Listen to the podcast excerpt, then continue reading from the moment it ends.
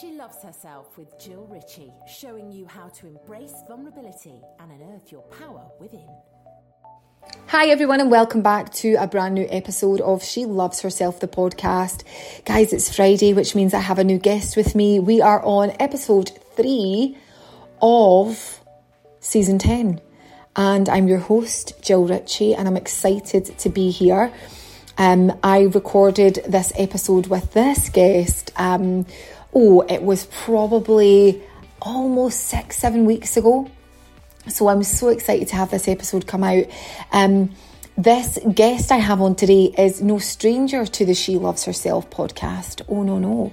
She has actually been on the podcast before. In fact, she was on the podcast in season four and she brought so much wisdom and knowledge to the space. And I know that so many of the listeners loved that particular episode.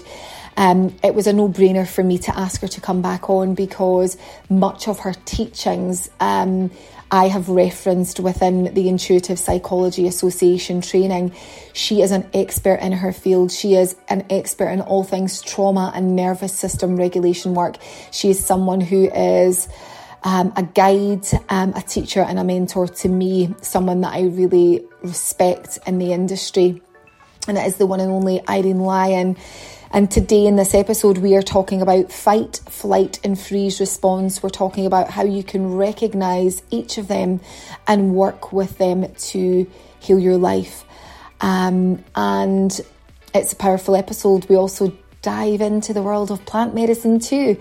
We drop a few love punches and truth bombs in there. We don't really hold back. Um, but hopefully, you get as much as I got from this episode. It's great to get experts on who really walk the talk, and Irene does just that. But before we go into this episode, I want to make you aware that I am still enrolling to work with a small group of women to help support them, to coach them, to mentor them, to help them to unblock and manifest from a place of passion, purpose, and authenticity. Um, it's a three month program. It's called The Empowered Woman Authentic Success. I've been running this for nearly four years now. This is the only time I'm going to run it this year. It's three months. It's a blend of online training, online teachings and lessons that you will work through, and live coaching with me as well. On top of that, there'll also be a one to one with me. Um, we'll be in a small, intimate WhatsApp group as well. It's your ultimate unblocking and accountability and magical manifesting space. So right now it's got a thousand pounds off it. It was one nine nine five. No, it, yeah, it was 2995 2995 Jill it's down to 1995 you're saving a thousand pounds on it this is the lowest price it will ever be this is a birthday special because it's my birthday this month so if you want to do this or if you want to inquire more about what's involved do not sit on the fence. This is the last time you're going to get it for this price. Um, email me hello at jill ritchie.com or you can visit the website www.jill-ritchie.com. I will drop the link in the show notes. You can also find me on Instagram at Just Jill Coaching. This offer ends at midnight on Wednesday. Now I've already taken this offer down. Was 2995, it was down to 1495. That ended on Wednesday this week and a couple of you jumped in and took advantage of that offer, still got a thousand pounds off it, but it's going to go back up again to 2495 at midnight this Wednesday. So if you want a thousand pounds off it, now is the time. Okay, let's go into this episode with the incredible Irene Lyon. She loves herself with Jill Ritchie. So, welcome back to She Loves Herself, the podcast, the incredible Irene Lyon. Irene, welcome back. Yay. Thank you. It's good oh. to, I mean, we're ta- we talk quite often, so it's good to talk officially. It is good. When I voice note you, you're like, yeah, I love that Scottish accent. I, I have a, you know, I have a sweet spot for, I spent some time in your neck of the woods with my first husband. So I know. Well, yeah. thank you. Thank you. Thank you so much for coming back on. You're welcome. It was never a I, you know, are never not going to happen unless you said no. So I was always wanting to get you back on. And um, for those of you who have never um, heard of Irene before, you need to go back and listen to the, the last time she came on the podcast. And I want to just share like, um, I have learned so much from Irene over the years, and so much so her work. Um, it was a huge part of when I created intuitive psychology with Sarah. We really wanted to showcase Irene's work within mm-hmm. it as you know as one of the teachers that that I've learned from. And Irene, I want to just say, like the students that we're working with just now are halfway through and mm-hmm. their diploma and they're like messaging like oh my god irene's amazing her work's amazing so there you go there's some feedback thank you Thank, yeah. and thanks to the students who are taking it in it's very important it is important and i was first introduced to you by one of my teachers and mentors laura pringle years ago who I absolutely um, love and respect, and and definitely in this industry for all of the right reasons. And so, mm-hmm whenever she tells me, you know, watch this work or listen to this, it's like, yeah, I totally trust what she says. And actually, speaking of trust, we were talking before we started recording about trust in ourselves. And I, when I talk about you, I introduce you as like the queen of trauma, the queen of nervous system work. Um, and it's something personally that I've really learned to trust within myself. Um, when I started my journey at the very beginning it was it was like okay outsourcing almost and, and thinking about other people that know better than me that know more than me that actually know what's best for me more than i know what's best for me and very quickly when i was introduced to your work and working with laura it was all about actually really trusting ourselves trusting mm-hmm. our bodies mm-hmm. um, rather than thinking that there's this silver bullet out there that can fix us and that can make it all better. Yeah. Yeah. Well, if we think about when we were little, sometimes we needed someone to make it all better. You know, I mean, you're a mother. I don't have to be a mother to know that that's what children need. They fall, they hurt themselves, they're scared typically they run to their mom or if the father is the primary caregiver or a nanny or whomever is their attachment yeah and yeah you you scoop them up. You say oh you're scared. I see you know you're scared or you've hurt or you're crying. You know in a in a good scenario you would allow that child to express mm. emote. Um, you would connect with them. You wouldn't tell them what they're feeling is wrong. And that would make it all better mm. right? It's that we would the fancy word is that co-regulation now if the primary caregiver is calm one might say regulated and empathetic and loving and touching in a really secure contained way um, that little person will sense that big person's physiology they'll feel safe and then their um, nervous system chemistry, the the wirings within the vagus nerve and the gut, and I mean all the things. It matches that regulation, and then they they come down, right? Imagine you don't have that, which is so true for so many humans on this planet. You're looking for that safe haven. You're looking for someone to make it all better, and either they're not there because they're at work. That was our generation, you know, 80s. Everyone was working and kids were just hanging out, which had its benefits as well. I will agree.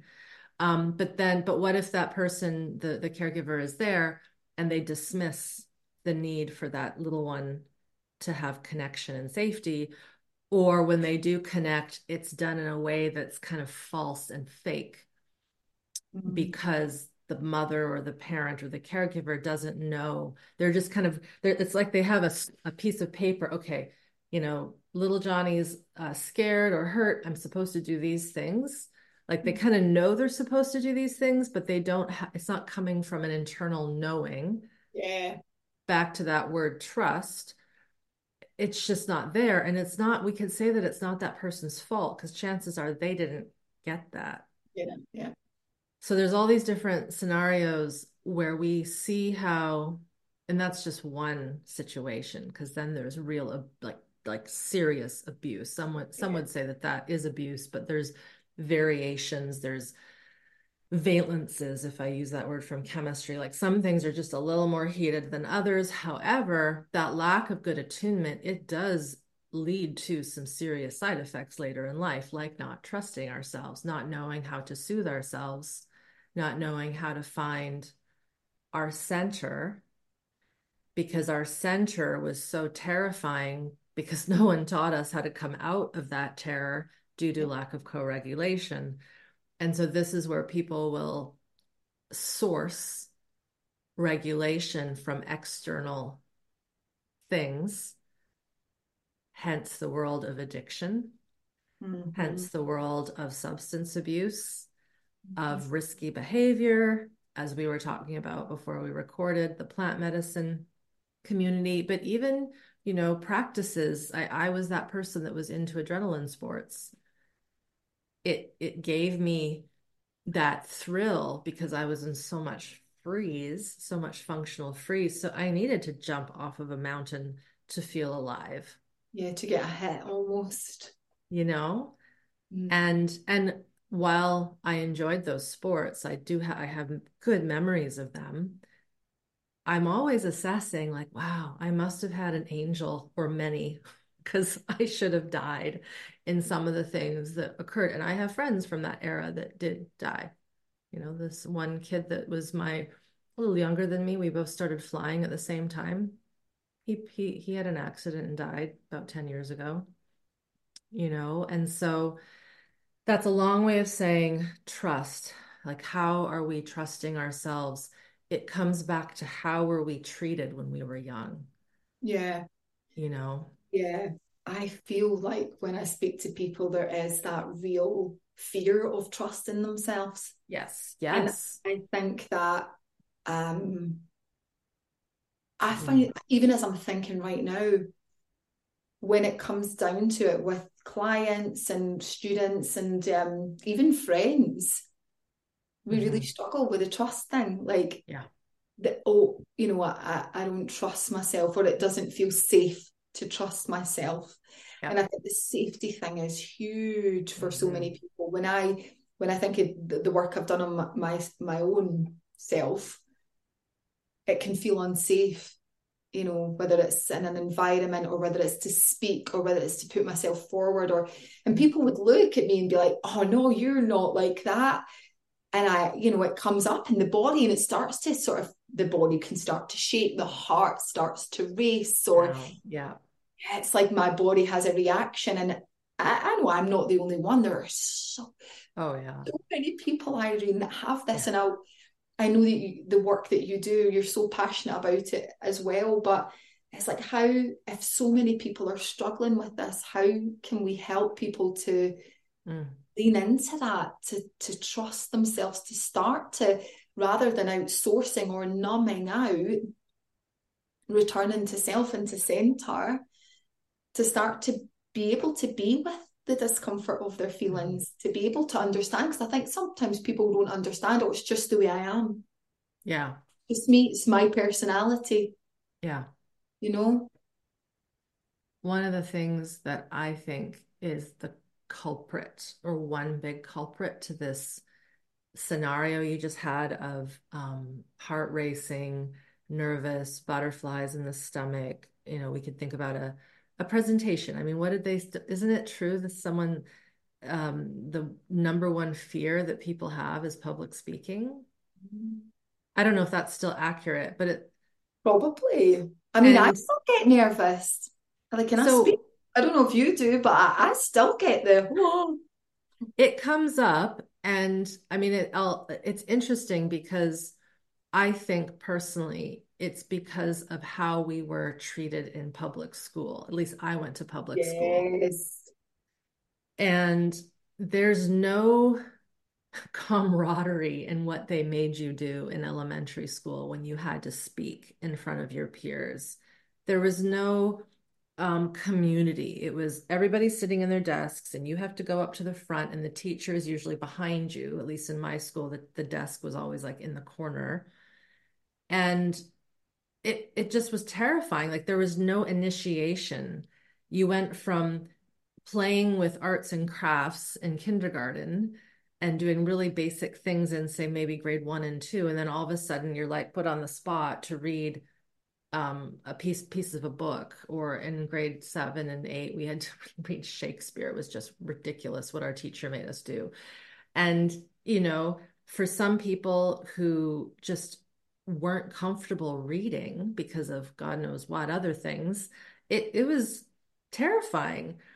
Um, and so and then there were some people that were fine because they were they performed. You know you could tell maybe that at home there was a bit more expression um, and they'd had no trouble but how do you know i mean maybe inside they were completely terrified and they just had a better way of dealing with that energy and moving it out like no one knows but what's interesting when you ask do i feel that i felt that the first time when i did a presentation this was so long ago, Jill. This would have been in like 20, 2005 before I got into any of the trauma work.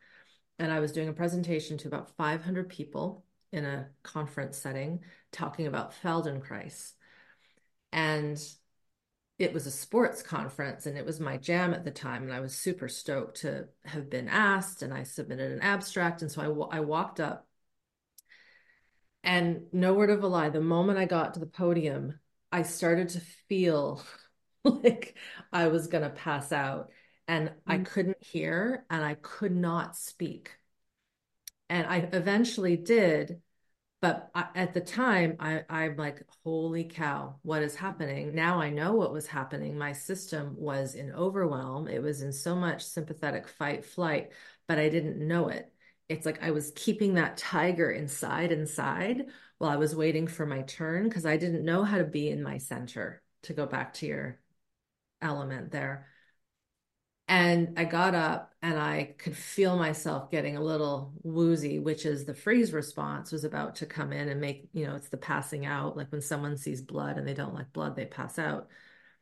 So I was feeling a little bit of that. And I'm not sure what snapped me out of it. I think it might have been someone in the audience uh, maybe said something. I don't know. I, I wish I could go back and remember what occurred so that I wouldn't pass out.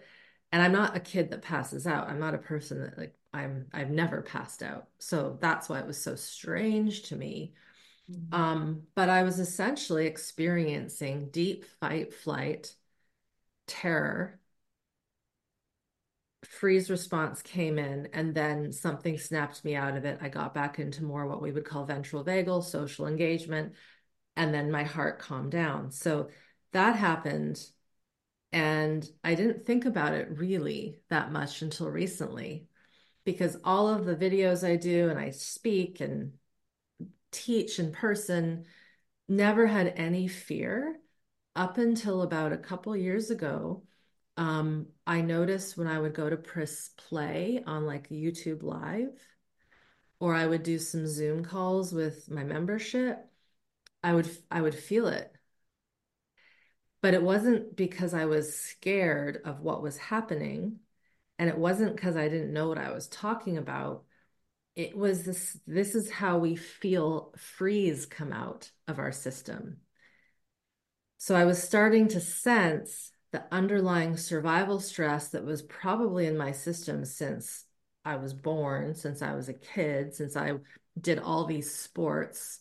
Like, not once, Jill, did I ever really remember feeling fear when I was flying, when I was skiing, when I was rock climbing. Um, if it was there, I felt it in a microsecond and then I froze it. I like got rid of it.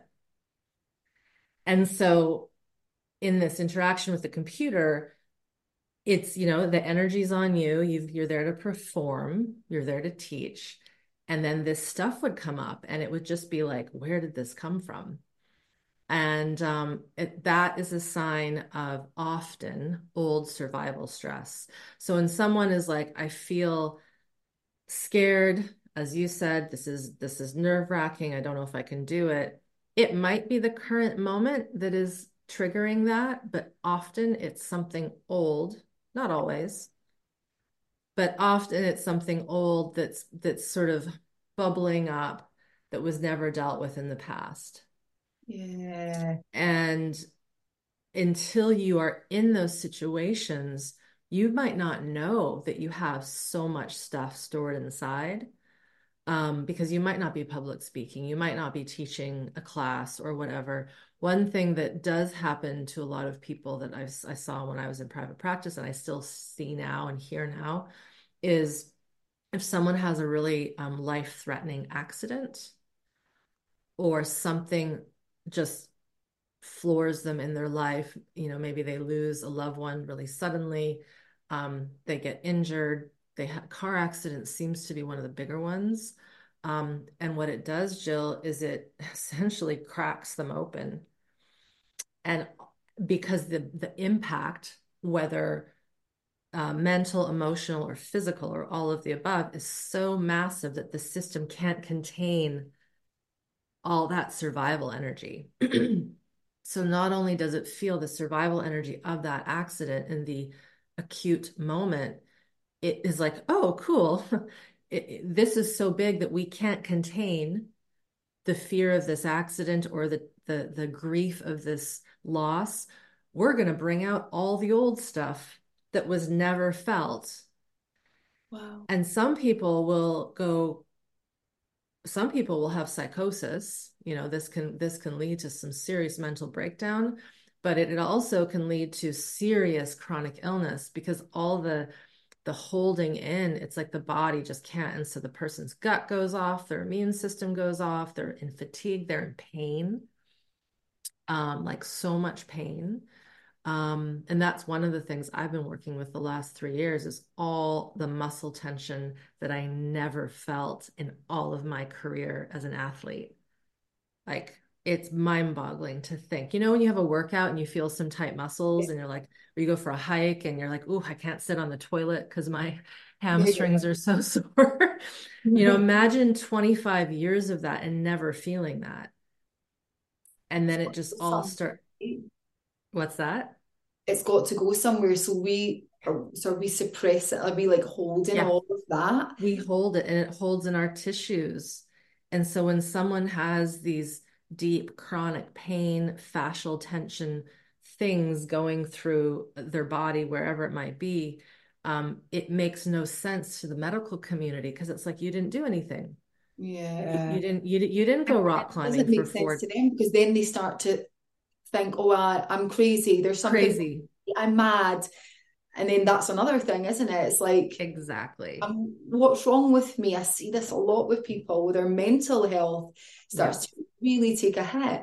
Yeah, yeah. Like it's um this this level of like this is where you could say the human being is so exquisitely built mm-hmm. because we can hold all this stuff I mean, and I wasn't like for if I use myself as an example, I wasn't a lazy 20 year old or 30 year old. Like I did a lot of stuff. I traveled, I was I was social, I had really good relationships. I studied, I trained.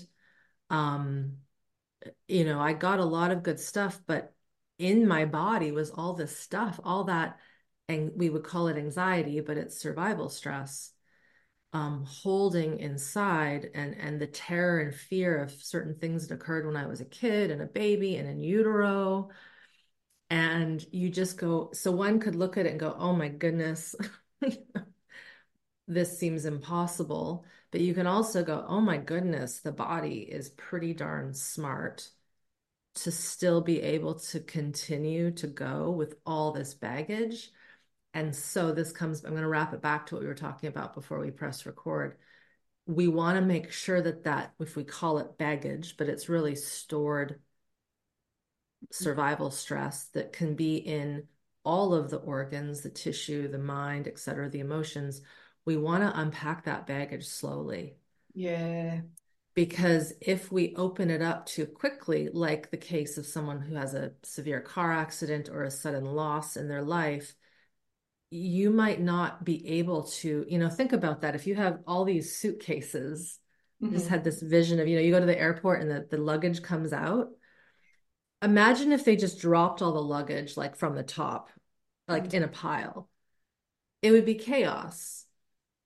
Yeah. So it comes out, you know, on this belt and people wait and slowly the luggage comes off the belt that is you could say a, a, nice titrated way of people getting their luggage. But so often um, people get into these situations where the luggage just drops out of the sky and you don't know how to start picking it up.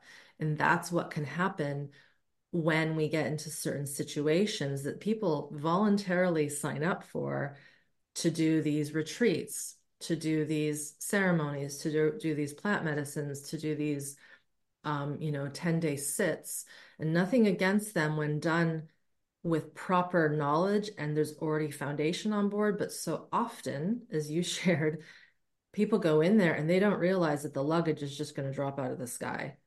And then the system is too overwhelmed to handle it and pick it up and then it's just a mess. And you either go one of two ways. You you you get overwhelmed and chaotic with that mess and i'm really oversimplifying this but for the yeah. sake of our time right? Or you shut down and dissociate because it's too much. You you go into that kind of deep freeze response that's still functional but you you don't realize that you have just put another layer of survival stress onto your system. Mm. so to go back to the idea of this trust how do people find it we have to also see why is it that we don't trust? Yeah. Because it's a, someone who is very skeptical of the world and people in it because their upbringing wasn't safe. You can't say to someone i need you to trust. Like they have to they have to be shown a reason and understand maybe why they don't trust 1st mm-hmm. So that they can realize that they're not broken because they don't automatically trust someone who looks fun and safe like someone might say to someone, Hey, I'm safe. And the person's like, No, you're not. How do I know you're not going to like pull a knife and stab me? Oh, yeah. Sure, you're sure you're feeding me a nice meal, but I don't know what's going to happen tomorrow. So someone with early trauma who has all this, we could say baggage, to go back to that example of the like they're just like, I don't trust this. Cause yeah. why would I?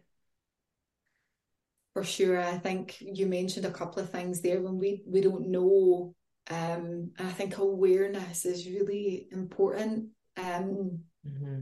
Having an awareness of yes, you know, not not getting too. Sometimes, sometimes we can get too in the story, stay in the story, stay in the story, stay in the story, right? Mm-hmm.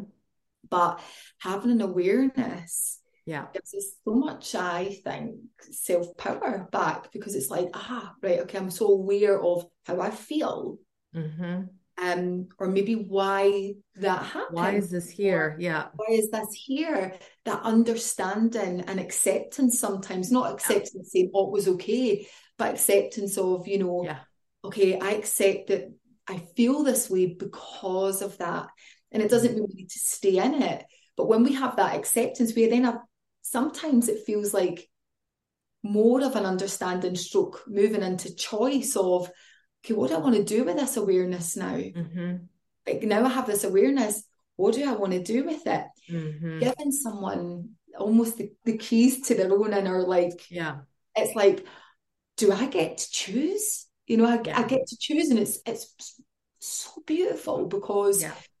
we realize that when we we can understand or have awareness or whatever it is, then moving into that, okay, now I know that I have a choice maybe of that I maybe didn't have before. Mm-hmm. What do I want to do with this awareness now? What do I want to do with this? Can I can I have a choice? Can I do something with it? And it just starts to kind of lift that veil, maybe just slightly of hope, I guess, of what I can do. And things things can be different. You know, you mentioned Irene about mm-hmm. Public speaking. Mm-hmm. And I think this is such a, it probably is still the number one thing because I remember I used to love performing as a kid. Yeah. And I loved like entertaining and being fun and used to do dances for all my mum's friends. And I used to make mm-hmm. up plays and all that. So I was a really confident young, young kid. But as I started to sort of go into the world of high school and like Mhm. school, your school when people made fun of you or weren't Yeah. maybe so nice. And then I remember going into a work environment and it was one in probably my first jobs and I was really poorly.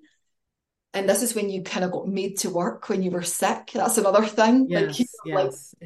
really sick, but Yeah. you're, you have to go to work, right? So Yep. I mean, I shouldn't have probably been there. I was probably passing my germs on everyone.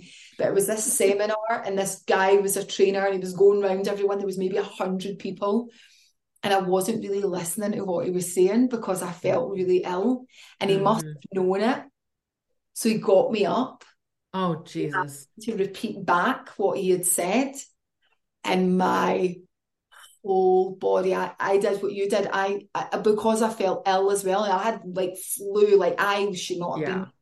Everything went silent around me, and everything went echoing. I thought, I'm actually going to have an accident. Like I felt like I was either going to spew or it was going to come out either end. Other the other end. Uh-huh, I was like, I'm actually going to like pass out here. Yeah. And it was pure shame. I felt such shame. And ever since that happened, that's been a thing for me where even speaking, if we're going round in circle and ceremony, like in a circle, women's or circle, when I have to say what my intention is, before it comes to me, my heart, and people wouldn't believe that about me, but I share it Yeah. all My heart's going because Yeah. it's almost like you're going to be shamed, you're going to be seen, Yes. you're you're going to Yeah. blank, you're not going to remember. But I know I'm not the only one. And when I go Yeah. back to, right, where is that from? It, it is a fear of being seen, a fear of being shamed, you know, and, and my body still has not that physical reaction that was as bad as that. No, but I have an awareness of where it is. And I have to say to myself, you're saving so much of the time for me personally. I have to close my eyes when I'm speaking yeah. because it almost brings me into my heart space. Whereas I'm not looking for validation, I'm not looking for the cues. And I think if I just close my eyes and I speak from my heart, I'm okay. It's Mm. it's truth, it's authenticity. I'm not saying what people think I should say Mhm. or trying to please someone or say what I, you know, what Mhm. the right thing to say. But I know so many people struggle with being seen because it feels scary to be seen. It feels like they're going to be laughed at or Yeah. and also of being seen as something good. You know, your eyes are on you, and when people validate you and say that's really good, it comes with another sort of fear of, oh, well, other people don't like me. I've had that before that's come up, like, you know, people will hate me, people don't like me, I'm a show off, you know, all these little Yeah. of what, and it does, you know, what my point here is like going back to incidents, it's not always childhood, but a lot of it is. You know, you're talking about you're such a show off or stop showing off, it doesn't make people feel good and you're too loud or Yes. so these Yeah. little stories, you know, someone, a friend of mine asked me actually today, she said, when you work with people, what would you say is the biggest thing that is the, the when, when you, you unlayer, so when we unlayer, like what's underneath it all? And I said to her, honestly, I would say like 95%, maybe even more, it's something from childhood. Mhm. You know, it's something that happens, Mhm. even though they don't think it, they'll be like, Mhm. Oh, you know, I was loved, but it's this feeling of I'm unlovable. Even though on a on a Mhm. surface level, on a conscious level, they're like, well, I know I was loved. That doesn't make sense. So we tell ourselves, oh, you're making it up, you're crazy. But when we unlayer, it could have been something that was even quite small. Yeah. But in a moment, it's like, well, actually, being all of me, being all of Jill, or being all of whoever it is, if I was to be my fullest, most expressed version of me and in my total authenticity and just say what I want, I'm not going to be lovable. So I filter and I put a, a layers on and protect myself. And I think so many people feel that. Like I said that to my friend today. I'm like, I'd seen so many people that I've worked with, Mhm. Irene.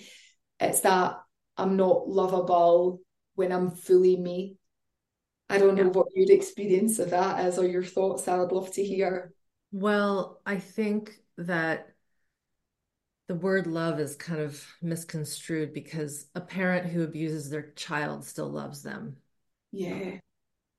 but they don't know how to not express that level of, you know, disjointed expression through whatever abuse it might be, whether, you know, it, I mean, it sounds sick, but physical, sexual, emotional, like they would, if something, if someone were tried trying to harm their child, it's very possible that they would protect them.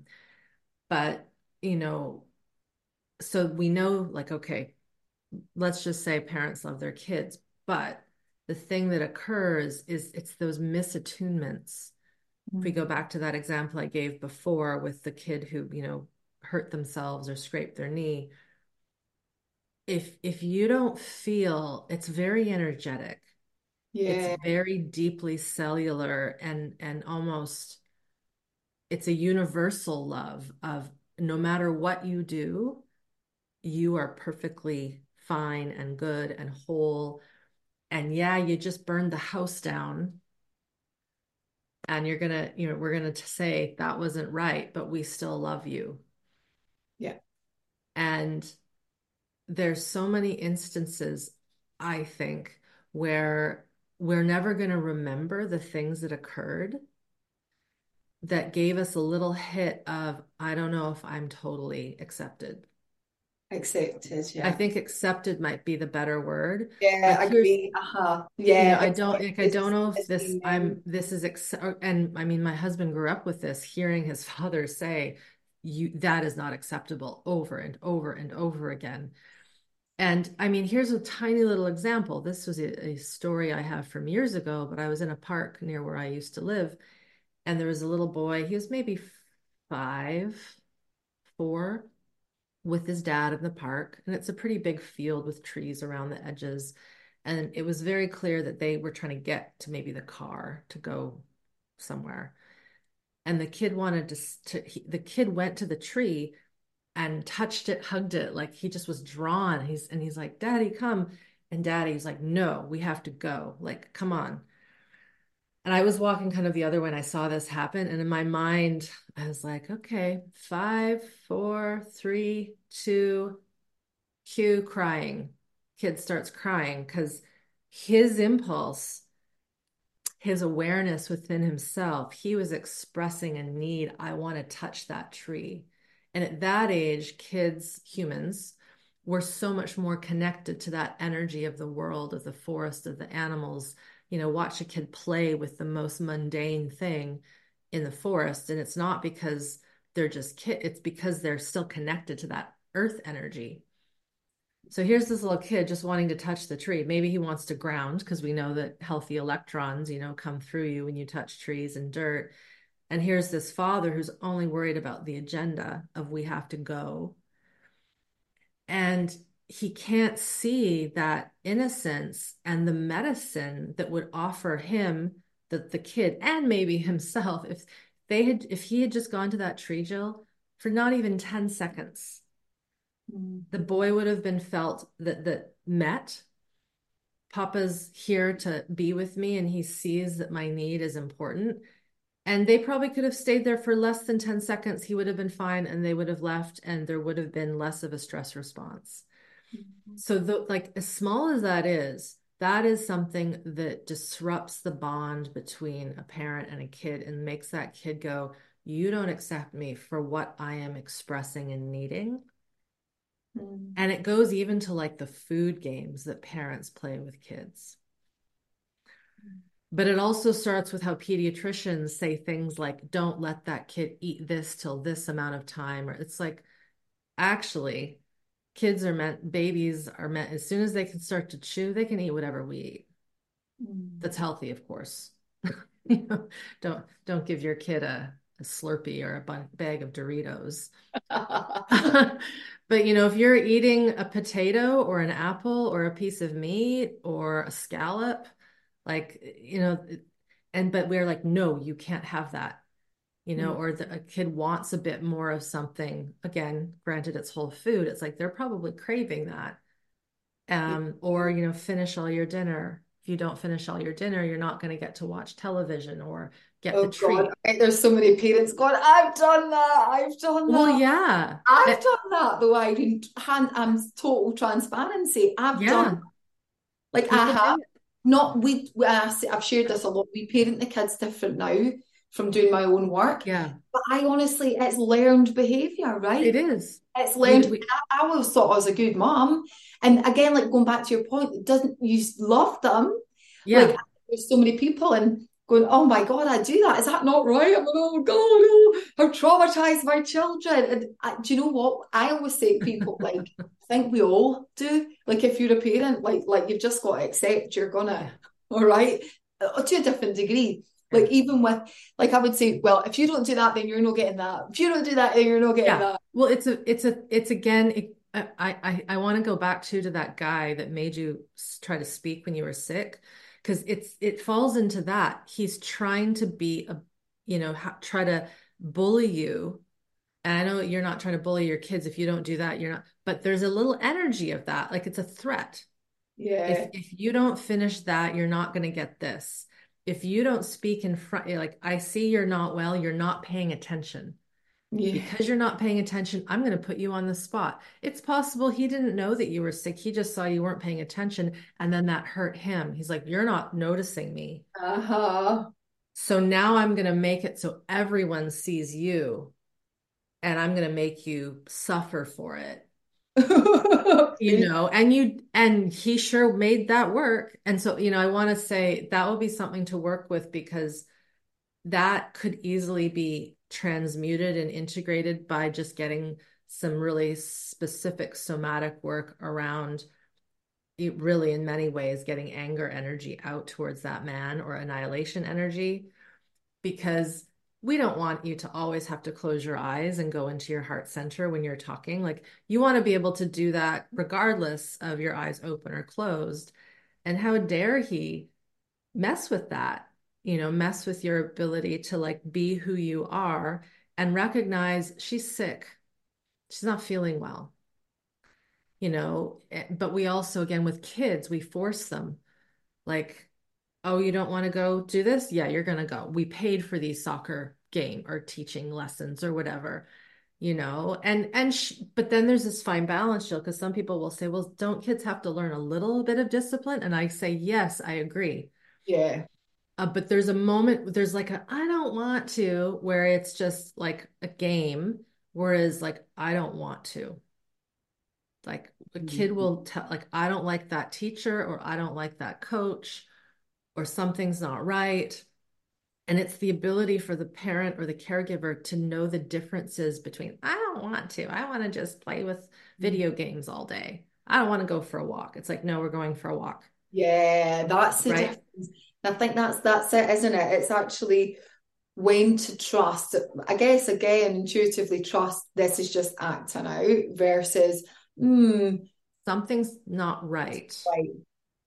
and and, that, and so here's again if you sorry parents they're like how can this woman be doing this if she hasn't had kids but if you go back to animals because i was raised a lot of a lot of animals because my parents are both veterinarians so you get to know when an animal looks safe and you shouldn't touch them versus you know, a little unsure, but actually they're just scared, just as scared. They're more scared than you are. You know, and you, you can feel it's that empathetic energy, right? But that's what you need with a baby because a baby can't talk. The only way you get to know a, an infant is by listening to them, but also listening to yourself. And this is kind of the crux of our issue.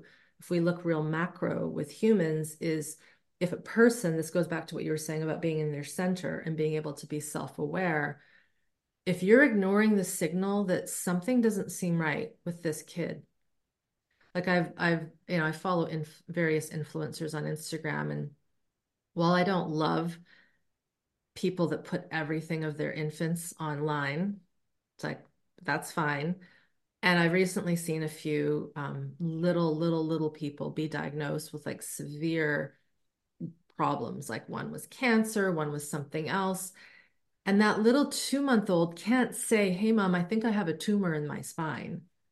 Hmm. But if the mother is attuned or the father, they can be like, something's not right. They are, they seem different. They seem more fussy than they should be.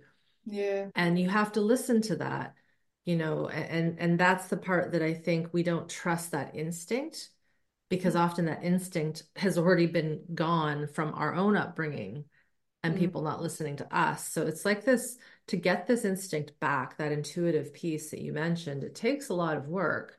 It does. Um, it takes more than just, you know, a few deep breaths and connecting to, you know, it, it takes some massive es- excavating yeah. of all of the layers that we've had to put on us to survive yeah. in this world where we're not allowed to really express the way we want to express.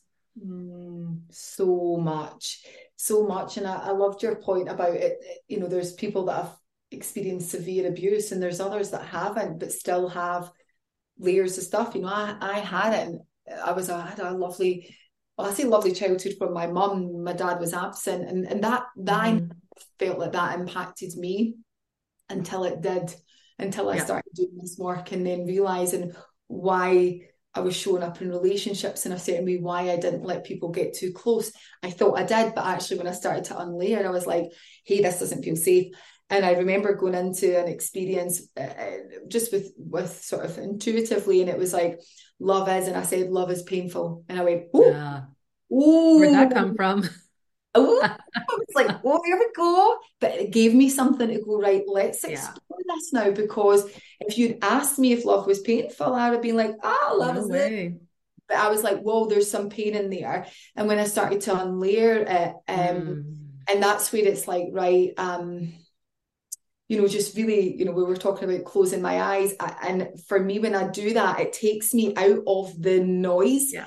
and allows me to go into my center because I don't want to, you know, it's like you said, you know, you, sh- you should, but what, what it does, it brings me back to, hmm, yeah, the truth here. What, yeah. what am I, what yeah. I really versus what's in the mind. And yeah. I was able to really unlayer that, but it's been a journey and, and years, years of it to I unpack know, and actually understand it conscious relationships, all of it. It's like, yeah. did I even have one before now? Probably not no and, and, and that and that's the, again it's like i have a saying you know no one is to blame and everyone is to blame it's yeah. like you can't point, pinpoint it was this generation on my mother's side where everything went to shit it's like you can't you have no idea and that's why i think right now there's there's so much stuff around ancestral trauma and healing lineages and that's that's accurate and at the end of the day, just like working with past lives and regression work, it's what is happening now in yeah. your system. Yeah, so let's explore that because sure. there is different layers. I think when you work for me, when you work on your layer, then for me it was my own layers, which were years and years mm-hmm. of stuff. It all comes up now, a thing will happen, and I'm like, ah, I don't feel safe and then it takes me back to something that's maybe happened but but even then it was like ancestral after that working sort of through that but when do we start to right take responsibility and say okay where okay let's like let's look yeah. at now how i'm showing up because even i'm going to be quite controversial because good this I know like with patriarchy and all of that, right? And now as a mum to two boys, yeah, I am all about. I mean, I was brought up by a single mum. I have a sister, so I'm all about sisterhood, right? Sure. Okay. But I feel like sometimes we blame a lot, and we either not even just from patriarchy, but all of the things, right? Oh, it's because of this. Aha, uh-huh, true. And it's also true for this and it's also true for that. But when do we start to say, okay, but now I'm here now. Mm-hmm. I'm going to take responsibility for my part for how yeah. I treat women or men or yeah. people. I'm not going to keep blaming. And I feel like sometimes there is a an element of that. And I even watched the Barbie movie, right? Oh gosh. I didn't want to watch it. I didn't want to watch it because I felt like even without watching it, I was like, this is gonna like maybe annoy me. Yeah. And so many people were talking about, I'm like, I get all of this about what's happened, mm-hmm. but what about now? How can you be responsible for how you show up now? Oh well, I'm just I I'm I'm really bitchy about women and I I don't like other women succeeding. Oh, it's because of this. Well, no, it's yeah. not. That you know, for me, I feel like, well, you're doing that now. How yeah. are you going to start to take ownership of to change the narrative and, and actually to help future generations that come after you and show them a mm-hmm. different way of being? Mm-hmm. I don't know, mm-hmm. Irene. I just when I watched the Barbie movie, I was like, I get that, but it's like it was all about Barbie land, right? It was all about women.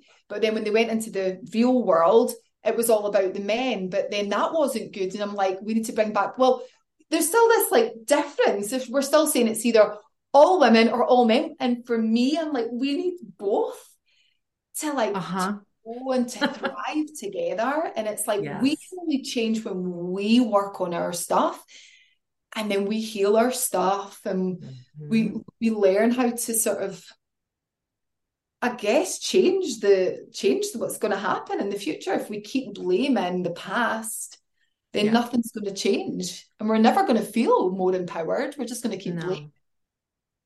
I know no. people listening, I go, oh no, I'm like, no, you know, I don't want to like I've got two boys. I don't want them feeling like they can't they can't be empowered because it's got to be all about the women. Like mm-hmm. both are strong. We need both to thrive together. Yes. And I I mean I also forced myself to watch it. On I was on a plane, so I figured this is a good time to do this because I'm stuck here for nine hours I felt a little embarrassed because I'm like, I hope nobody sees that I'm watching this. But of course, they're going to see because they're sitting right next to me, seeing me watching the Barbie movie.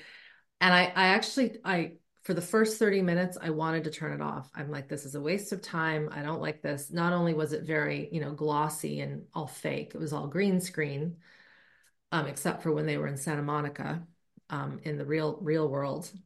Mm-hmm. Um, it, it, Yeah, I would I echo what you say and I felt bad for Ken. I really did because I'm like she's being a total bitch.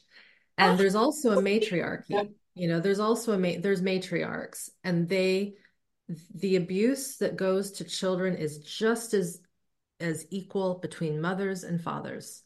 In some ways, the mothers, from my experience, have had more bad energy than the dads. Not saying the dads don't do bad things, but I've had many clients who have been so angry at their mothers because they knew the father was abusing the kids and the mother did nothing about it. And I've had this too with people, yeah. And it just, I mean, talk about not being protected and not being put in a safe space. No wonder why so many people don't feel safe around anyone because they're prime. I mean, a mother bear is going to protect her cubs. All you have to do is watch the the videos on Instagram of mother bears doing everything to protect their cubs and pull them out of danger and get them over fences and all these things. It's like in the in the physiology of mammals there is this innate desire to protect your children whether they're a girl or a boy Mm-hmm. But in human culture, in human society, us as mammals, which we are, because of the past, so I'm going to wrap it back to this, you know, who do we blame? You know, it's like it's so messed up. It's just not clean of you protect your children, you teach them right from wrong, you love them and you send them off in the world. And if you never see them again, that should be okay because you've done your job. Right. And so that, but that doesn't happen no. And so, what I do feel, and I wish this wasn't controversial, but it oddly is, is you need a man and a woman to make a child. So far, we haven't figured that out without the two. And, but there's also this idea of the masculine and the feminine energy, the archetype right? And you can have masculine energy in females, you can have feminine energy in men. My husband has a lot of feminine energy. He he he has said over and over, I'm here to serve the feminine. That doesn't mean he's here to serve the women. He's here to serve the feminine in each person. So he might work with a man, but he's helping that man get deep into their intuition, into their emotions. There's just as many women who are shut down and masculine who yeah. who you know so you get for, that for sure, for sure. And boys, like they're little tiny little babies when they're born, they're so their innocence and they need it yeah. just as much as a girl needs it, but then they take on this archetype, this role, and all of yes. a sudden it's like me versus. You. And yes. it really, I, I find it sad. It, it, I find it really like, I don't mean sad as in sad, I mean, but I actually do feel it's sad. Deeply, it's deeply sad. It's yeah. deeply sad. And I'm like, mm-hmm do you know what? Even when women are horrible to women, they blame men for that. well, you know, but anytime when I've I've you know, and I know like in in work environments the the difference between the pay grades and all that, and I, I don't think it is right, but it's not. Um, it's also not their their kind of current like the, the people now we need to stop blaming and and and feeding that narrative mm-hmm. and mm-hmm. instead if we each take responsibility for yeah. our own stuff yeah then that's all we are supposed to do. That's all we're here to do. We're not here to take on everyone else's shit. No. Our job is, to, to, us. We're, we don't have to assume responsibility for anyone else but rather than blame and we're just feeding it if we just each take responsibility yeah. and work through our own stuff it changes. It changes it for us. And rather than just it growing and you know I had I've had much more shit from women than men ever. I know and I know that that's not for everyone but but personally I have yeah. and again yeah. men get the blame for that. Yeah. Well women are no, like I, I, this? Yeah. Two of my best friends are are men and um, I mean sadly they're both widowed and so they're raising children. Most of the children are now young adults and I've watched these men have to be both.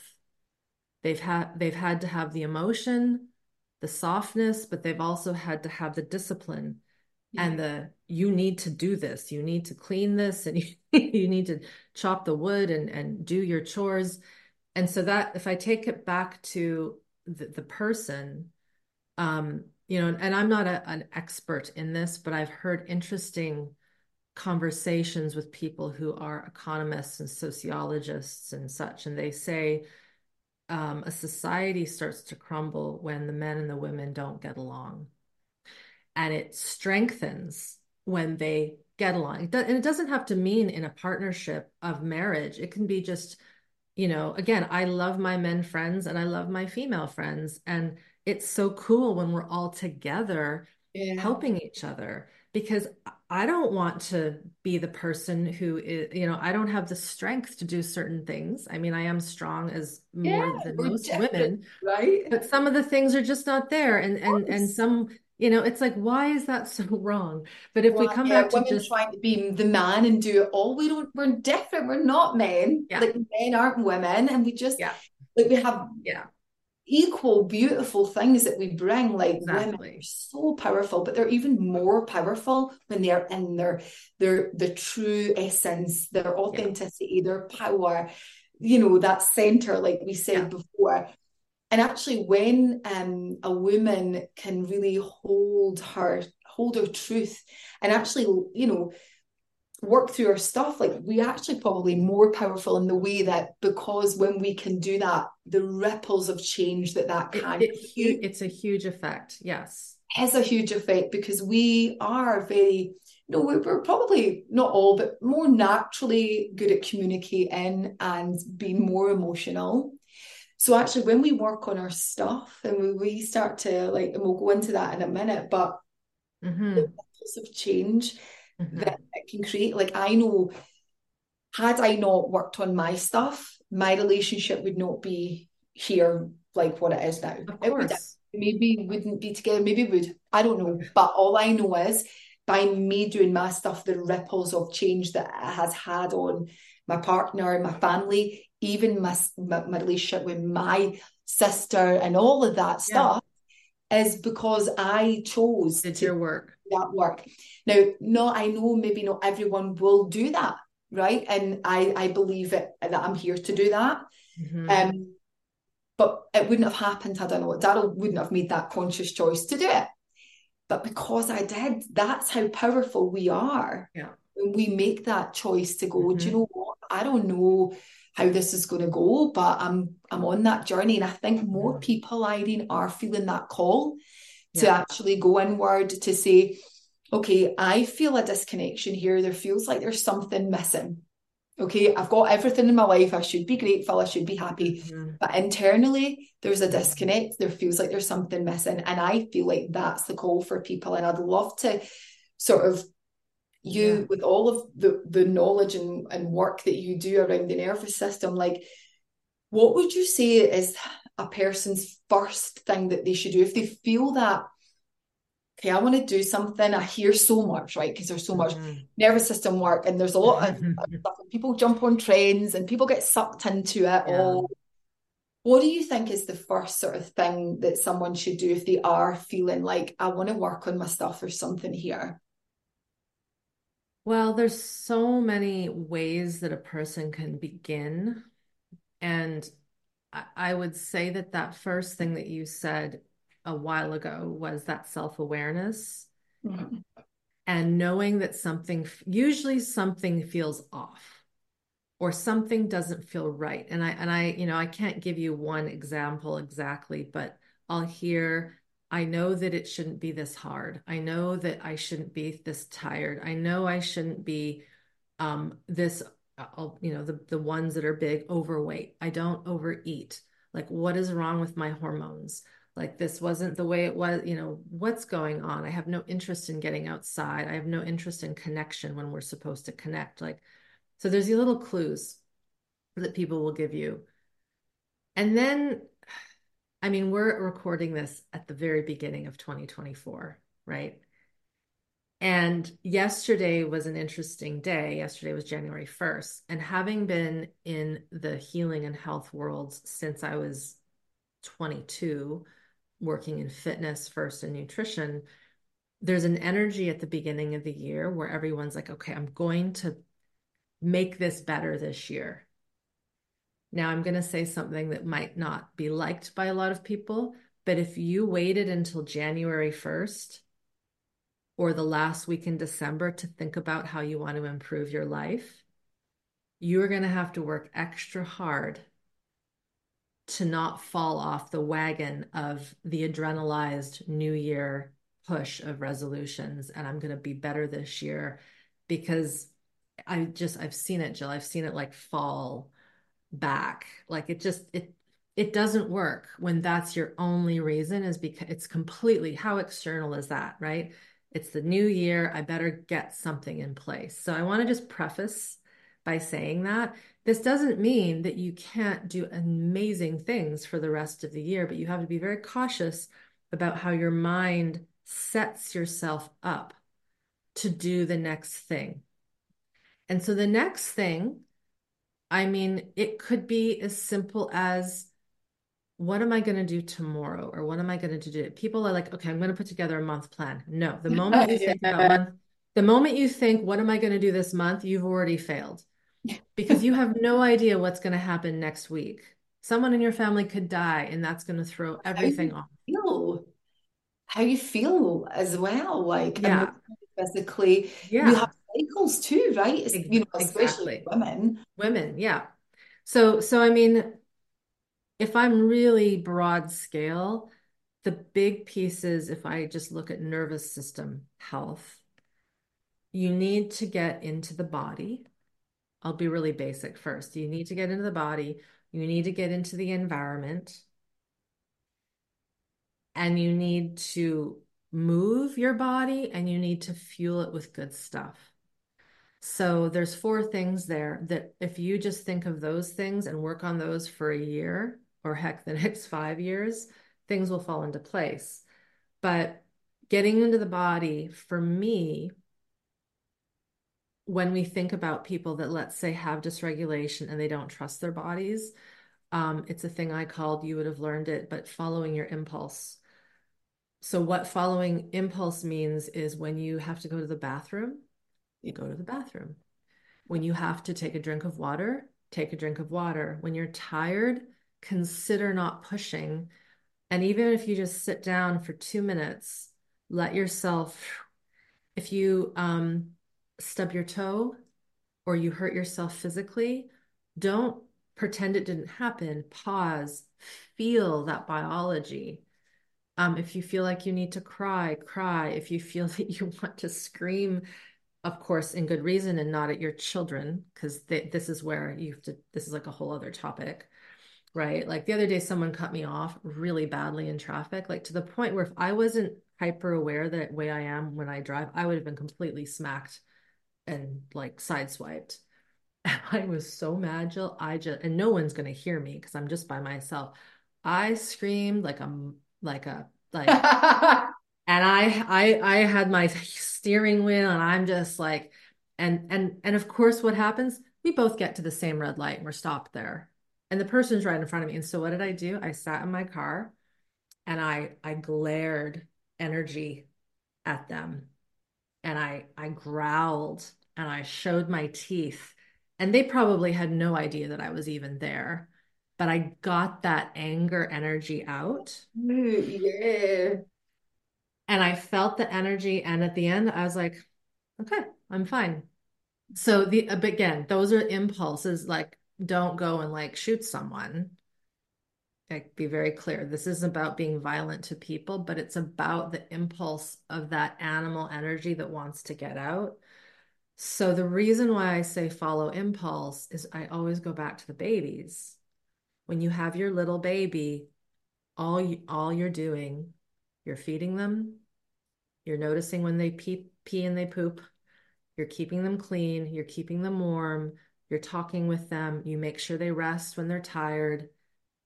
You let them, it's very simple. And you just attune to that basic physiology and you let their physiology do what it needs.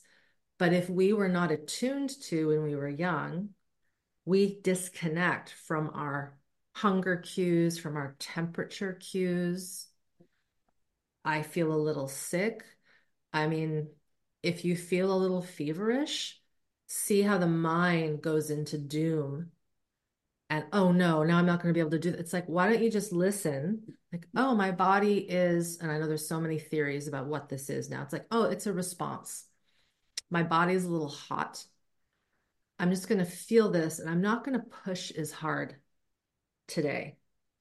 And you might be surprised that if you listen and give your body a little extra, whatever it might need, maybe it's nutrition, maybe it's rest, maybe you're holding in tears you might find that the next day you never get sick. Yeah. Right. So that's following impulse. And I've like I've felt this like the last little year and a bit like I've I've had a very different relationship with how I might feel a scratchy throat or a little fever and I would say 9.9 times out of 10 the next day or the that afternoon everything's fine. There is just amazing and again not only that, you're building almost trust within yourself. Yes, it's and there for a reason. You said it earlier, like people don't trust themselves. That's because we yeah. don't listen to the cues. And the more even those little subtle cues, like yeah. I want to have a shake right now, I want to have a tantrum. I had a tantrum the other day actually. I was jumping down, like stamping yeah. I feel like a kid. I'm like, yeah. Ah! like so yeah. Yeah. But it does. It's just a release without being in the head, without overthinking and judging. Mm-hmm. Actually, it's like, and it builds that trust. And we're able to then yeah. notice is this environment somewhere I want to be right now?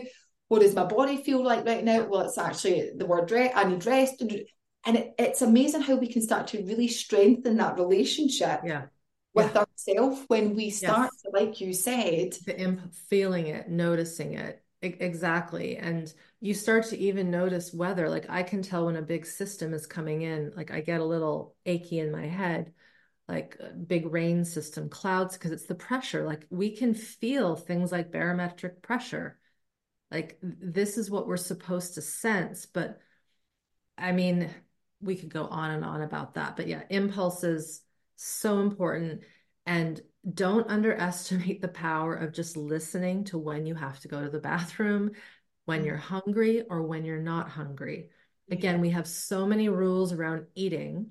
Uh-huh. It's like uh-huh. if you're not hungry at lunch, don't eat lunch just because it's 12. But again, the school system, the work system, you have your lunch from 12 to 1, no matter what. I know it's so funny, even with breakfast. Like I, I've definitely got much more connected to the intuitive eating. And even my partner will say, oh, to the kids, even, right? So we had this thing this year, last this year, no, last year, it was last, last year. where where uh, Daryl would say to the kids, you can't go to school until you've had your breakfast. It's the most important meal of the day. And I said to him, they don't want it. Like they're not hungry. And he's like, but they need breakfast. I'm like, and in a nice way, I'm like, but who says? He's like, well, that's just the rules. I'm like, who by? Like, are you going to make them feel sick? Like, they don't need. Yeah. If, if, they feel like in their wee bodies, Mum, I'm really not hungry. Like, okay. Uh, and he's like, why are you not bothered? I'm like, why are you? Yeah. Why are you? Again, it goes down because that's what we were told to do. That's mm-hmm. the right thing to do. Yeah. And actually, it's like where we're we're teaching them not to trust themselves. Yeah. My way is the right way. And a lot of the time as parents, we our way is they, they're not emotionally as mature, yeah. right? Had the yeah. had life experiences in the, the human world that we live in, unfortunately mm-hmm. for them. But you know, so we we do know um, mm-hmm. a lot of the mm-hmm. time as as a mum too. Sometimes we know what's best, but when yeah. it comes to that, I've really changed my thought pattern on that. I'm like, well, they're not hungry. Like, leave them. They'll why force them? Yeah. Yeah, no, it's it's a very interesting thing. And if we think about the way we might have grown up on the plains, hunting, gathering, you know, our meals weren't weren't structured in the way that we structure our meals. You know, the whole fast and feast concept. You know, when there's a harvest, that's when you're eating more. When it's summer, you're eating a little less. You're in more sunshine. I mean, this is the whole circadian health piece. And kids are quite intuitive with that um, I think, I'm not saying this is for you, Jill, but for a lot of kids, I think they know what healthy eating is. And if parents don't understand it, a lot of the times kids don't eat their dinner because what they're eating is crap. And so, you know, this thing where kids actually, if they're just not played with with food games and they're given healthy whole foods with plenty of fat and plenty of salt, um, ah they'll eat it up. We're told not to give them, right? Yeah, butter, salt, protein. Like like they want that. Their brains need it. We need, you know, we need um electrolytes, we need salt, we need these things that we've been told are so bad for us. So that's a whole other, you know, um piece there. But I want to go back to the other piece. So following impulse and then connecting with the environment, which again is that classic learning how to orient and how to explore the environment. Again, when we're so disconnected from ourselves, we're often disconnected from the world around us.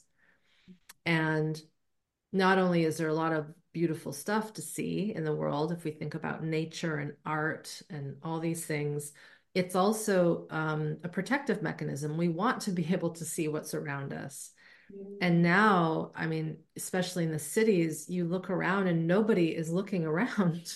you know, they're on their, they're literally on their phone while they're waiting for the light to turn green. And if you watch people, half the time they'll miss the light to walk across because there's so, and then they go, oops, I've missed it. And then they push the thing and then they have to wait another cycle. Or they step out on the curb looking at their phone. They don't see a car or a bike that's coming their way. It's like that shouldn't happen. So there's this this need for us to get back into the environment for safety reasons. That's a mm-hmm. big one. But also, um, if things are too intense in the body, orienting and resourcing to things that we like, whether it's the sky, the sun, the trees, the water, the earth, the birds. Um, again, it doesn't have to be nature, it could be beautiful things like paintings and good architecture. You know, that can bring us into more ease because it's not about um, disconnecting from what's too intense. It's about connecting to something else that soothes us. Mm. And then that helps regulate us. Just like if you're with kids that are a little older, at least when I was young, you would play games in the car. You know, I spy with my little eye something that's red, or you try to find all the things that's, you know, signposts. And you have these games and it's you could say that's a distraction but it's also a way of just seeing where you are you know? And so often now kids are just locked to their screens. Gaming just so addictive. And you mentioned you know? it and i was thinking god my kids want to eat crap. And Good. i think that's because it's everywhere. Yeah and so they're like oh can we get a mcdonald's? Can we get a mcdonald's? And i always feel like i'm a bit of a you know stick in the mud because i'm like no. And they'll all roll their eyes. They laugh at me you know? Oh. I'm like well there is I so mean, much- one thing to play with because some I know a mom who has kids a little I think the, her kids are a little older than yours. These this these are like I think she's her kids are 15 and 16. And she said we they don't want it anymore because they the last time they went to McDonald's, they both felt sick.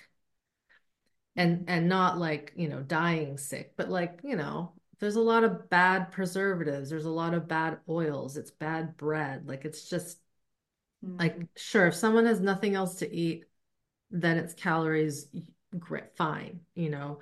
But if you have sensitivity to good food you will feel sick. And sometimes kids sometimes need that experience to go ooh yeah. that's but it's like what about let's make our own let's eh, make our own McDonald's at home. Let's like make burgers well yeah we we you try know we try and do a bit of that like our own uh, Nando's. Our own Nando's which is actually really really nice to be honest. I, again and it goes back to like kids going that saying monkey see monkey do. I think like Mhm. we used to have that like I'm not saying our diet is brilliant to be honest. It could be a lot better but it's learned behavior yeah. And yeah. I again it goes back to what I was saying before Irene. When we take responsibility individually it creates the ripples of change and it doesn't happen overnight. No. We've created kind of a bit of a monster eh? with all even like all of the stuff. So it's like the I feel like every time I unlayer a little bit more, I'm able to impart that into the kids. Um, even the way we communicate now, we'll have sit down chats like family time, and it'll be like, right, you know, when you like you hold something like you speak, yeah. um, and we all sit and we listen and we pass it on, and so the communication of the needs is starting to hmm be more there, which is really lovely. And I know when I start to do it, they go, "Oh, oh my god and they all they get it now, like they get that moms yeah does this stuff, and yeah but I feel like I'm making an impact so that when they have kids, even you know they'll have choice and free will, but if I can, hmm if I, when we know better, I feel we must do better. Mm-hmm. That that's what we would like. That's the that's the point. One could say the point is to keep improving and improving and improving. And it is happening. I mean, but our parents weren't sitting talking about this stuff on a Yeah. Tuesday morning for an hour and a half. Like we could say they didn't have the luxury. No, Um, and they they they didn't, and they didn't have the technology. So we're just like in a completely different era of humanity that has the potential to go two very different ways yeah, because the technology is here. So I'm not someone that's say anti-video games. I don't play them myself, but it's like again, I've watched um, adult friends who were restricted and weren't allowed any candy, for example, at all. You know, they lived Mm, on farms, everything was whole, everything was from the garden, and that's great. That's beautiful, you know, but they weren't allowed the human pleasures that we've created. And that's where I go. And then what occurs, Jill, and I've seen this in more than one person, is what happens. They swing so far that they go excess with the treats, with the candy, with the the sweets, Binging. hmm and they struggle. And it's the same with the culture, at least here in North America. I think it's probably the same in the UK, where um, it's so taboo to have any alcohol. Mm. And then what happens is you go to college and you basically get alcohol poisoning because you were never allowed to taste your dad's beer or have a little sip of wine. And then you go to college and you buy like the four liter box of wine and you just get plastered and inebriated and you poison yourself. Mm. Whereas in certain cultures, it's just, it's just, it's not a big, it's just, it's on the table. you know, yeah. and it's not seen as something taboo. And so then we go extreme. And that also occurs in fitness and health. You know, I'm seeing it in the somatic world, somatic world. I don't even like using that term anymore because I just oh, really everywhere. yeah, but it's like it's gone again. It's swung so far that um oh yeah, there's Instagram ads that pop up on my screen. Oh, I see. I get them too. It's like that isn't like, okay, yeah, that's a somatic workout, but somatic means body and you're moving your body. So, yes, you're right. That is a somatic workout, but then they're treating it like this is going to heal all your traumas by doing a bunch of downward dogs and hip openers. And most people that have trauma will be triggered by the fact that you're wearing a leotard and you have tattoos all of your body. Nothing with a leotard and tattoos, but it's like, and it's like an AI voice that's mm. coming across. Have you seen these ads? It's really interesting. Not the AI ones. Oh, it's like it's like a robot um vocal of of I have done this and on 28 days I am now free oh, yeah, yeah, yeah, yeah, yeah. It's like that's not a real human. I'm like, oh. So so what I'm saying with that is there's this we we tend to swing into extremes. Yeah and it's like you can't stay in an extreme for an indefinite period of time. You burn out. Mm-hmm. and so this is where you know maybe to wrap this back to just what a person does um i would say that the beginning of this work is pretty boring because you're just noticing these basic physiological things and you're noticing the world and you're noticing your stress chemistry. And that is the big part is you have to to work at this nervous system level you have to be able to sense your physiology and work with it. And if you are always breathing away a difficult sensation it will never get better. You might manage and cope with that difficult situation but you want to get to this point where when you feel say that fight flight energy that we talked about when we're public speaking that we take that energy and we move it out as opposed to i'm going to just stay calm and bring it in and work with this. Like it has to come out. And whether it comes out in that moment where you're in public or it comes out later when you're working with a therapist or you're working with your own system in whatever way um, we need to get the survival energies out. And that's the part that gets really missed in a lot of these kind of more glossy looking practices and techniques. Yeah. Um, and there's just it's like pick your pick your poison. There's so many things that people are doing to try to regulate their nervous system, but you don't regulate your nervous system by doing a practice. Mm-hmm. And that's the part that's kind of been missed. Just like you can't help or you can't raise an infant and teach them self regulation by saying to that crying infant, I need you to take five deep breaths. Mm-hmm. Or one breath, hold, and then expel for eight seconds.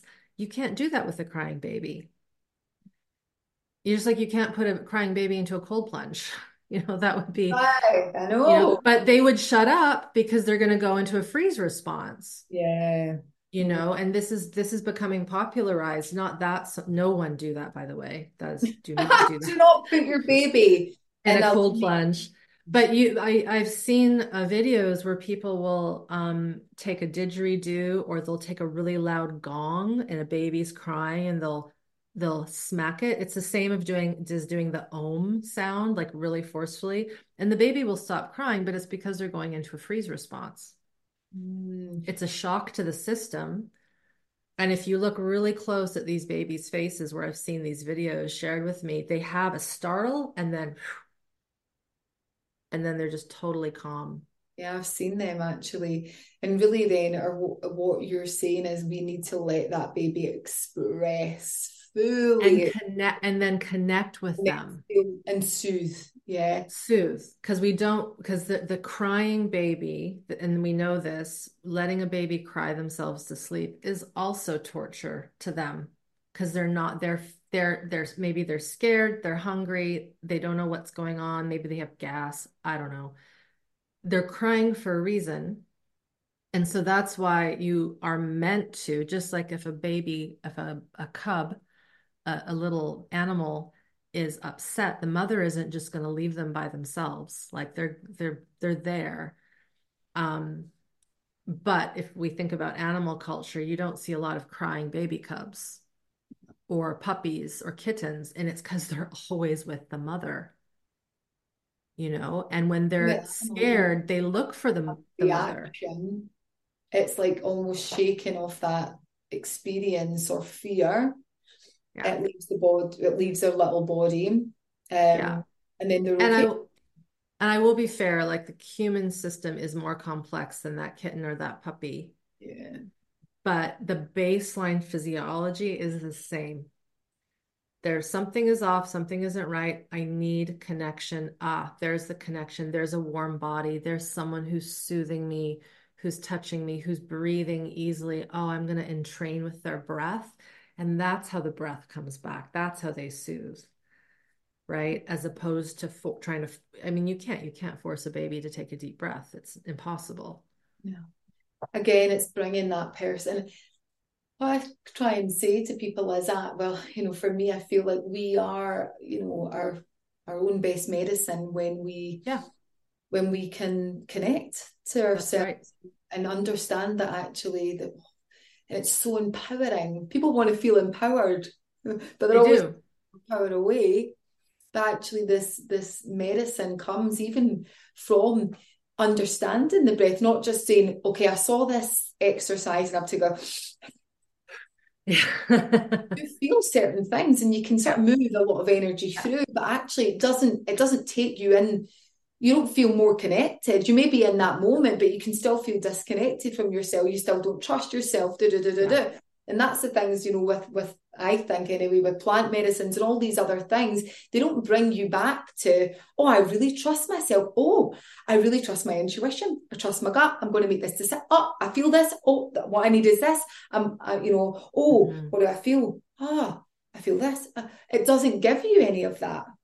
It can, but you have to be already on that path of yes. knowing how to find yes. those things.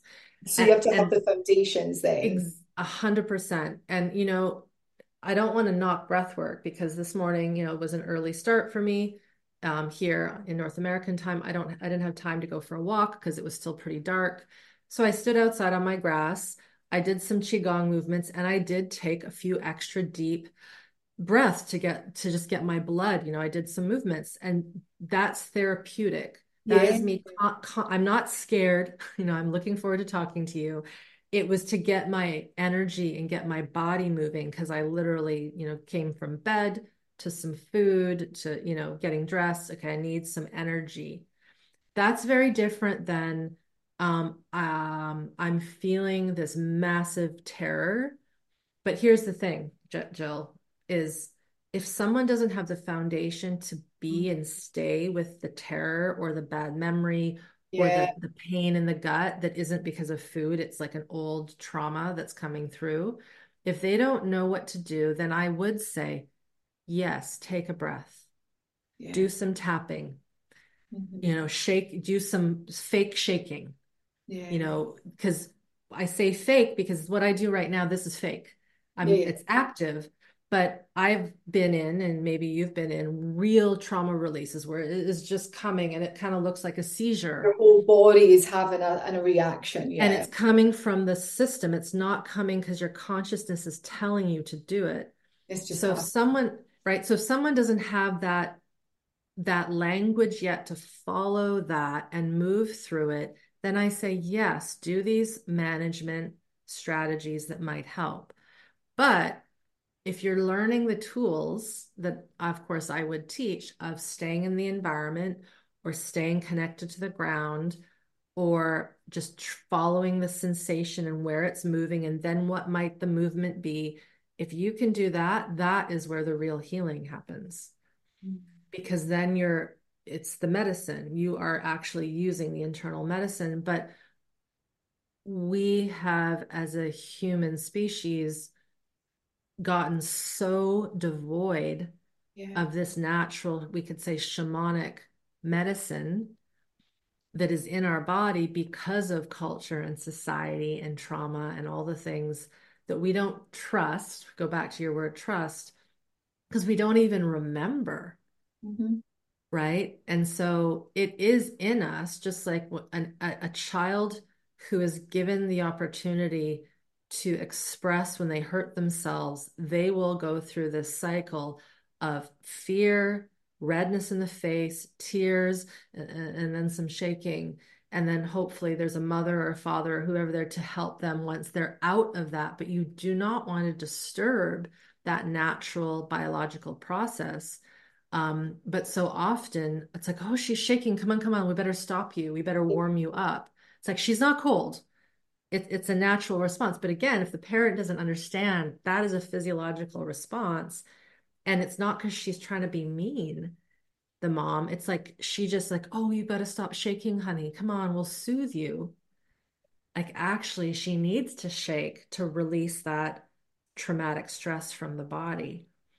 So this is yeah this is where like the education i didn't i didn't say that that's another very important piece is because we've gotten so far away from that natural way of moving through these things parents and non-parents because it's like just because you're not a parent doesn't mean you're going to not come across a child or or need to help someone who's another adult on the street who's having a hard time. Like when you understand these things you can actually be a pretty cool um, samaritan to help someone.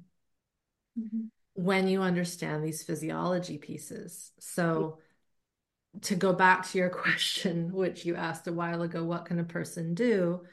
I mentioned internal, following impulse, getting external, but the education is so important. Yeah. If we don't have the education on board, we don't understand why these things might be happening or not happening. For sure, having that awareness and that gives us that yeah. self power then again on yeah. the yeah. do with it and it is massive. And i think all, like you said all of these tools and techniques and there's so many great ones are so great. And they can bring us into our body you know when we start to do yes. like immersive breath work or even just certain movements with the jaw even with yeah. just the jaw. Yeah. The oh, tap oh, yeah. and again i very much for me very much intuitively what do i feel? Ah, That's the jaw. Okay i'm going to work with the jaw yeah or yeah. okay, I need to tap here, Up I need top. to tap mm-hmm. here, and I need to tap here, and then I need to maybe just and again, the mm-hmm. more that we can get into the body, and that's where the exercises like are great because they, yeah. they will get you more into your body, then you'll intuitively start to trust what you need. And yeah. your medicine is right for you. And again, I say that to people like it's so powerful when you can start to say, I know she's telling me to do this but I want to do this. Yeah. That's really cool. Like when yeah. we start to go, yeah, that's your way is right for you, but my way is the right, right way. now, this is what I have to do. Oh, for sure. For oh, sure. my goodness. Irene, um, you have honestly so many, I could talk to you for so long. You have so many um teachings that mm. I, I've learned from, and I'd love you to share it with the audience because um, you're an incredible teacher. Um, what, how can people get in touch with you and start to maybe even mm-hmm. do this work from mm-hmm. a, a, place of being held by a safe teacher um, with with your experience? Yeah, so everything that I offer currently is just on my site. So it's just my name, Irene Lyon, no S, dot com. Um, and I mean, I think my team and I, we've done a pretty good job at laying out that site. There's a new here, you know, button. There's free resources. Um, obviously, if you want to know more about my history, my bio, everything is there. There's so many YouTube videos, which can be overwhelming for some folks. So what we have is we have, it's called a field guide that's again on the site and it has some theory and then it points to some key videos that I recommend people starting with. Um, the other really great video series is called the Healing Trauma series. It was made quite a while ago. I'm much younger, but the theory is still all strong and solid. And in that three part series um, it's all video on on the site, downloadable, is an audio lesson that's about 20 minutes and it's just the basics. And that's where I recommend people start. Um, and then if somebody wants to do a little deeper dive, I've got two online courses that um, the 21 day nervous system tune up, you can start at any time. Yeah. Um, and then Smart Body, Smart Mind is the longer curriculum that's 12 weeks. And that begins at least this year, uh, mid February. Amazing. So this is so going to soon. Yeah. So lots of um, time for people to jump into that. Yeah. Is it still with Smart Body, Smart Mind? Because I know the last time before they had to do 21 day tune up first. Is it still the same? You don't no. have to. I mean, it depends when a person hears this. Uh, 21 days is a nice kind of basic foundation to start, but you do not need to do that to start SBSM. If anything, Jill, I would say SBSM is more paced. Okay. And because it's a longer curriculum, there's more support. And we dive a bit more into the deeper elements of working with the stress chemistry that would be there due to early and say developmental trauma, this lack of attunement, this lack of safety. And so the lesson and all the information's on the site, but the lessons in SBSM get us into working with, say, the kidneys and adrenals, the gut, the brain stem, um, the heart space, the the movements in a way that's just a little more refined. Not that the 21 the, the 21 days is great, and it, some people that's all they need.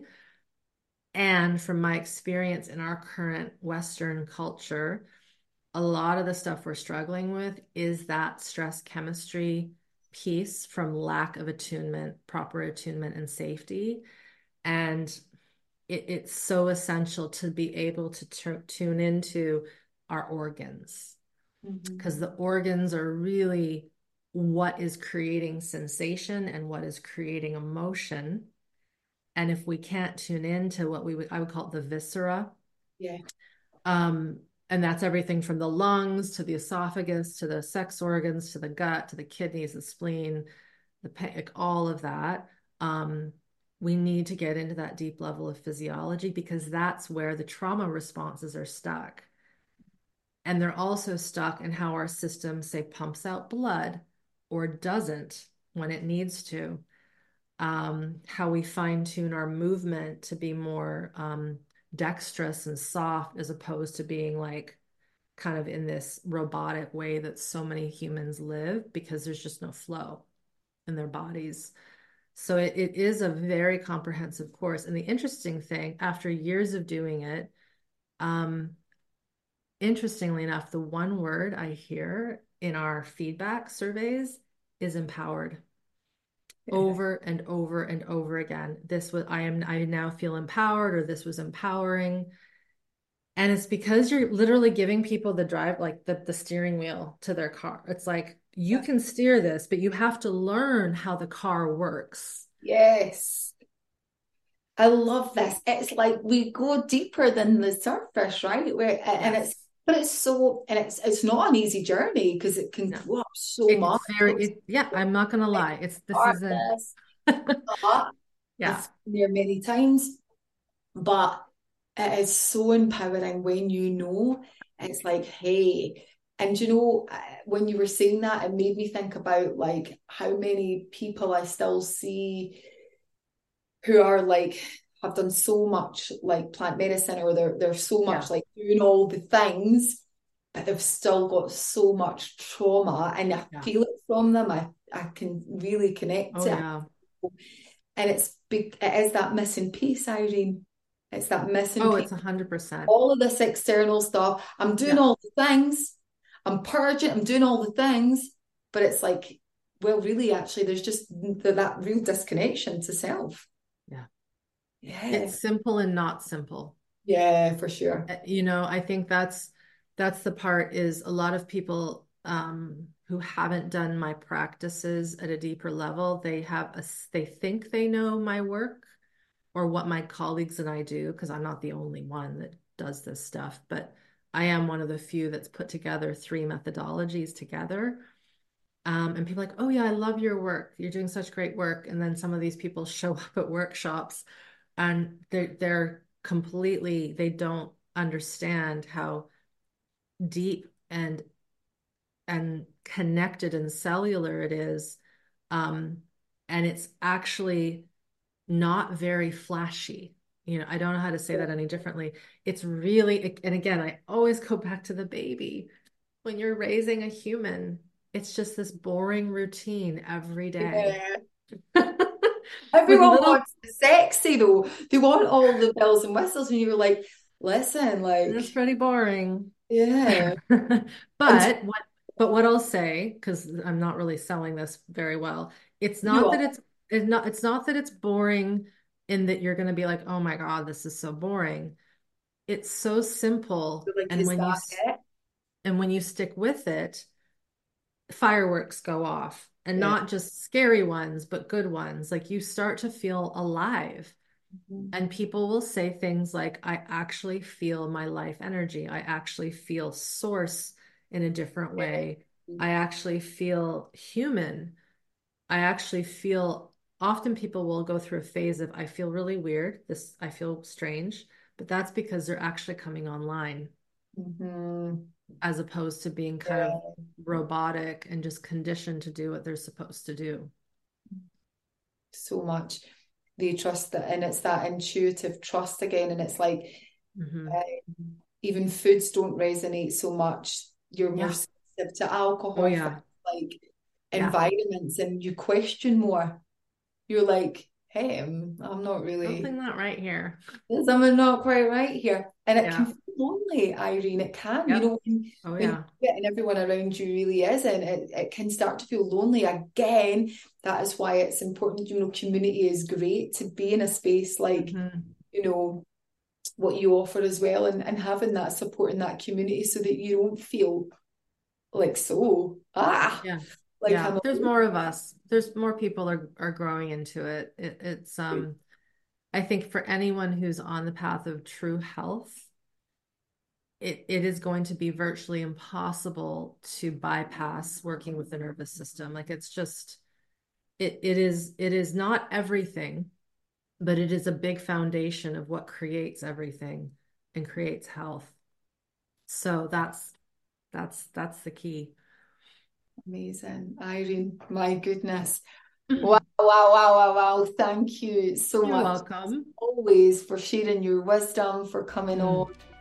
Yeah, just been a great teacher. And I know that so many people will have loved listening to this. Thank and we'll you. drop all of your links in the show notes as well. So Thanks, so much, Irene. That was incredible. It was good to talk to you.